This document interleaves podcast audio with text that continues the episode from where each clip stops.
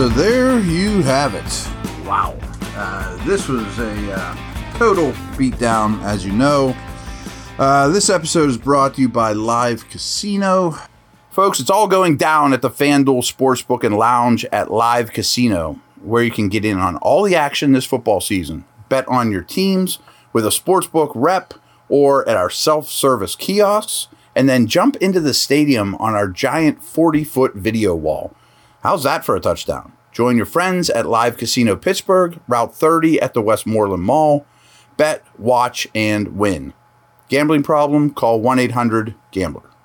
And I don't know what sort of insight I have for you guys that you didn't see. um, I'm just going to buzz through my game notes here. Um, saw it was very windy. I did the Steelers pregame show, and Missy Matthews was on it before me. Says really, really windy. Maybe you won't see that on TV. I think it was windier than it looked on TV. And I had a question going into the game: Pickett handle wind? Question mark. Thought he did. Um, all in all, I don't think he was the reason they lost. I thought this was a promising game by Kenny Pickett in his first start in a really rough situation, obviously, and playing from behind.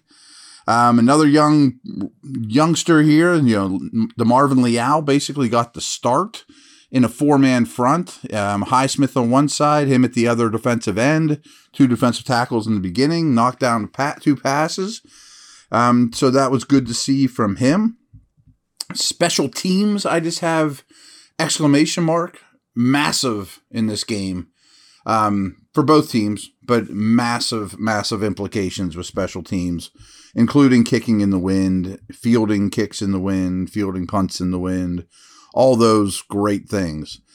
Um, again, I'm just kind of buzzing as I watched it, and I'm going to do my usual stock up, stock down, thumbs up, thumbs down type of deal too. Um, I like to usually start these Sunday episodes with you know second half stats, but you know or halftime stats. But this game was thirty-one to three at the half. I mean, Allen was fourteen of twenty-four for three forty-eight at the half, four touchdowns and a pick. Um, Davis was two for two catches for 160, two touchdowns, yards per play.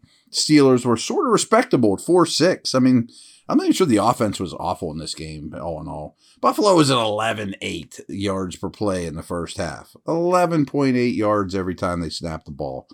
Steelers ran for 18 yards in the first half. The Steelers' running game is really putrid. I mean, really putrid. And I think people know when to tee off on it. It's often after they run the ball a very high percentage after pre snap motion, and I think the world knows it. The run blocking certainly isn't great. Najee Harris isn't great. But they came out with big personnel against nickel, and I kind of like that approach. I mentioned that on Friday. Really did nothing on the ground, um, and then the game got away, and it didn't matter. Bills only 53 rushing at the yards at the half, but who really cares? It didn't matter. Um, they weren't trying to run the ball. But total yards at halftime 400 to 139. Ugh.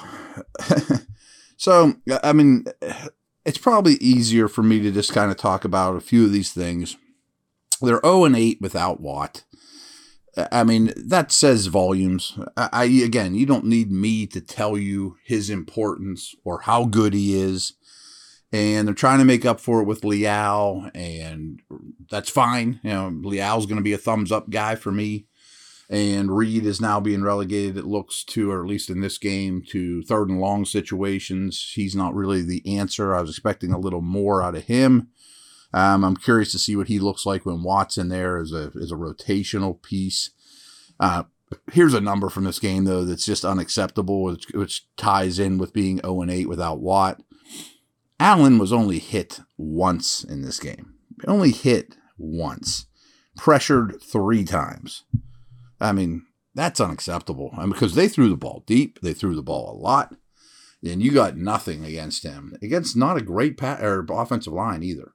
Um, drops and letdowns by the wide receivers, Claypool and especially Diontae, not Pickens, uh, uh, are becoming more and more regular.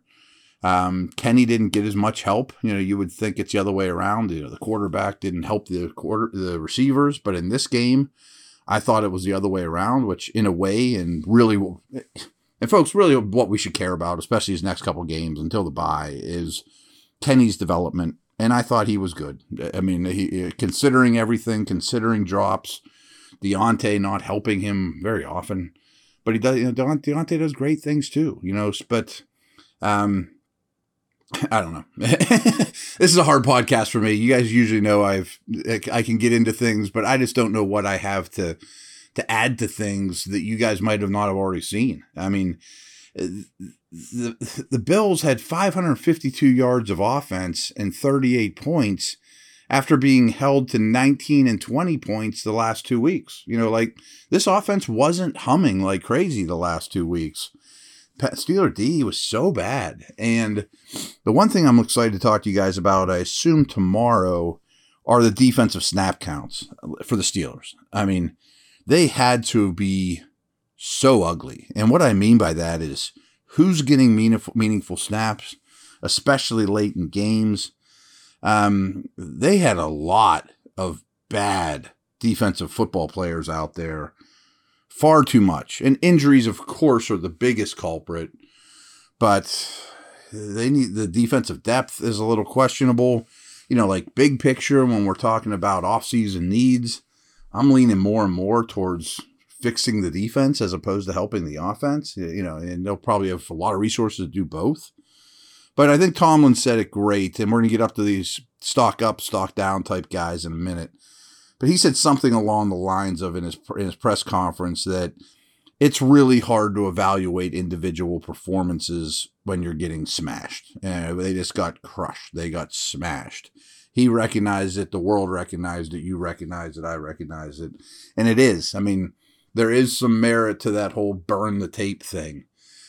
I don't think that's the case, of course. I mean, they're never going to do that, especially with the rookie quarterback's first start. I think there's a lot of positive that'll actually come out of that tape on the offensive side of the ball, especially the quarterback. Not that he was perfect, but it's hard to evaluate individual performances in such a lopsided game. So uh, I'm going to take a quick break here. This isn't going to be a super long podcast. Um, again, I don't have a ton to tell you that you don't already know after such a debacle. Um, but let's, let's take a quick break. We'll come back up and talk about some thumbs up guys and, as you can imagine, more thumbs down guys.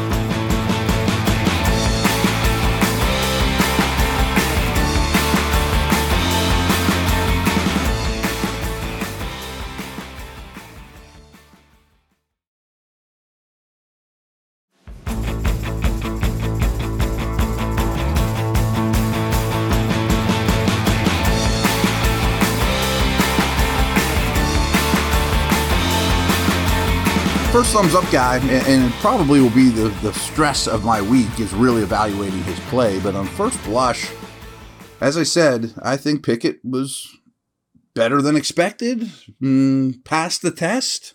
You know, wind, playing from behind, you know, no running game, drops, the opponent.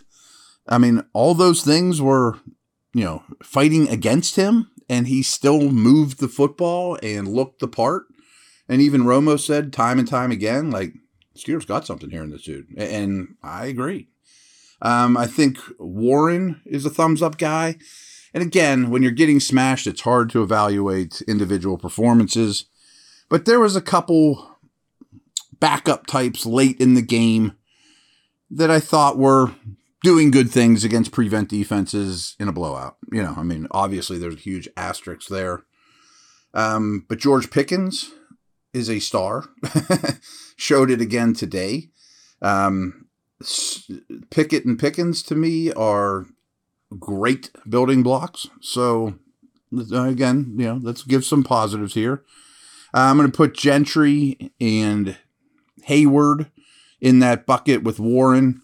Um, I know Gentry gets more regular snaps, but Heyward, once Freiermuth came out, did a couple good things and looked like the player at training camp I saw as a route runner and quickness for the tight end position.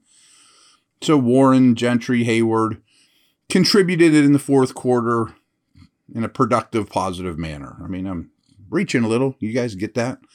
I thought pass protection was pretty darn good on first blush as well across the board. Um, not Dan Moore so much, but across the board against a lethal pass rush that was playing with the lead at home in a loud stadium for the whole time. I'm going to give pass protection a thumbs up. Mentioned Leal earlier. Uh, I think you know he didn't stand out in a massive positive way, but he's demanding more snaps. They like him. He's getting his hands up. I don't think he's an explosive edge rusher. I mean, asking him to play TJ Watt is a little bit out of character, but he's capable. So all this experience, I think, is paying off for the first three picks. That's for sure. It's nice that guys that are getting thumbs up are your first three draft picks, you know, and your next draft pick could be showing up soon here too in Austin. Uh, last thumbs up is uh, standing up for your your teammates. You know, the the fights at the end. Um, I don't think that that was Hamlin trying to destroy his former pit teammate or anything like that. But I loved how Daniels and company reacted. Um, I really had a problem. Not that it was malicious, but it was very dangerous. The the dive at Pickett, at Pickett's uh, knee late in the game, but I like that the Steelers' competitiveness, pride, got you know showed up there and just didn't allow it to be okay. I mean, and frustration as well. I mean, I get it. Um, thumbs down. I think you got to start pointing the finger at Najee Harris. I mean, his blocking wasn't tremendous in the run game. I'll give you that. He didn't have a ton of opportunities. I just don't see him get many much much yardage that just about any other back in the league doesn't get. You know, I don't see him creating. I don't see him being hard to tackle. Um, Warren has more juice than he does right now, and that's a compliment to Warren, but it's also a knock on first back drafted a year ago. Diontae has to be a down because there's too many occurrences. It seems like every game where you say, "Boy, he should have caught that one," or secured it a little better. We know his history of drops. I've brushed that off a little more than most analysts have in the past because you get drops whenever you get targets, and targets are earned. And a lot of his targets are in high contested areas, especially in the Roethlisberger era. But this trend is a little rough for me. Mentioned Dan Moore. Um, there's a chance he only had two or three bad snaps. Um, so I'm not going to single him out massively, but I don't know how you can ignore those several bad snaps. Um, late in the game against Von Miller, who's awesome, and in a crowded stadium with a big deficit. So, not the easy situation for him either. Also, a second year player, but he didn't play well. Pass rush is a massive thumbs down to me. Uh, I mean, they should be able to generate more than three pressures and more, more than one quarterback hit. You know, I mean, even late in the game when it didn't matter, they didn't get after him. I mean, the pass rush to me really is bad. I mean, I'm not getting, I'm not seeing much interior pass rush. I saw very little from Highsmith in this game. Um, yeah, will fix it, but you know, you got to do better than that. Um, Bush is an easy guy to pick on. I didn't think he was horrible, but he did find his way in his thumbs down category for me. Looked a little overwhelmed from what I saw. Didn't make any splash. But his partner in crime, Spillane, I've said this so many times, he can't be on the field in defense and try to guard anyone man to man. That's for sure. And they do, it looked like they played a lot of man again in this game, but he is a target all the time. I think you have to call out Boswell who's a stud, but he missed two in this one, and he's missed a few this year. You know, and not the easiest conditions in in the uh, the wind. But I also think coaching. I think his Tomlin's decision to kick the first field goal, the second one almost didn't matter because the game had no chance of being won at that point, is inexcusable.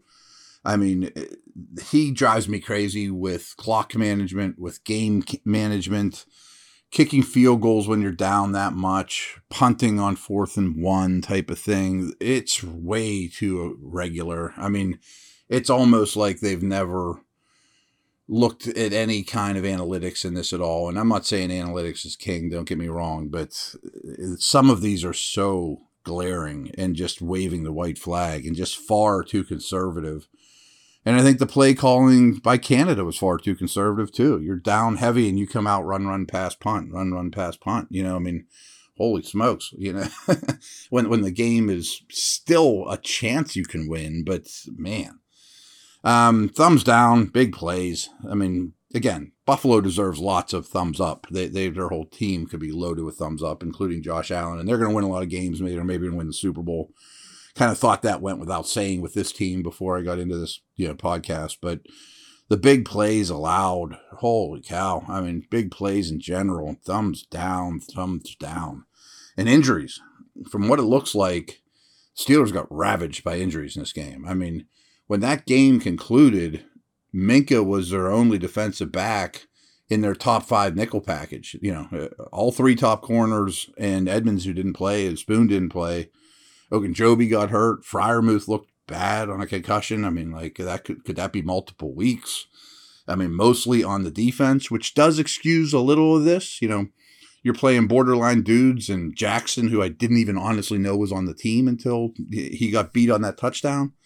You know, so you're playing guys that don't deserve to be on the field against what's an elite football team. But I mean, injuries are going to be something to talk about this week. There's no question about that, but that's brutal. So I'm recording this right before the Sunday night game. Um, I mentioned that because it's a divisional game. We got Bengals Ravens. I think the Bengals win that one, but that might sound stupid by the time you hear this. Um, and I think those two are clearly the best teams in the division. But the Brownies did lose, uh, despite Brandon Staley for the Chargers. Talk about the opposite in terms of analytics and coaching decisions. I mean, trust me, you can go too far. Case in point, he tried to hand the game to the Browns with a really dumb late coaching decision, and their rookie kicker missed it. But that was a very competitive game. Chargers Browns. Uh, they got the loss though. So again, I mean, talking about the division implies they have, the Steelers have a chance to win it. They absolutely do not. Um, the stance I've been taking all week before this game is do what you can for these four. And by the way, Miami is in trouble too. So that that's not part of the murderers row to me anymore. But Tampa is and Philly is. Get to the bye, and hopefully much optimism stems from after the bye with your young quarterback and progress week after week after week. And frankly, I'm predicting that. But uh, this week is not going to be easy to do my job. I can promise you that. It's not going to be easy as a Steeler fan for the next couple weeks. But there is a light at the end of this tunnel. I mean, this is not one of these teams where you went all in. I mean, this was going to be their version of a rebuild either way. It's worse than expected. They also lost some games that could have, should have, maybe won early. Not the Browns game, but the other two. Also could have, should have, maybe lost to the Bengals. Um, for a while there, I didn't think they were a bottom five type of team. There's some really bad teams in the league, but they are definitely a bottom seven or eight type of team right now, uh, especially when you factor in the injuries and who's playing and who isn't. But I think KZ is close, and Watt is probably two weeks, I'm guessing, something like that. But I think you have to look at this in a different light because you have a first round quarterback now for the first time in 20 years. And what I think he's doing is going pretty well. so, miserable game. Um, there's certainly a burn the tape feel to it, an embarrassing feel to it. But we'll dig deeper into this and what this team is going forward. And maybe we'll go around the league for one of these podcasts this week, too, and stray a little bit away from the Steelers. So, that's a wrap. Uh, I will talk to you tomorrow.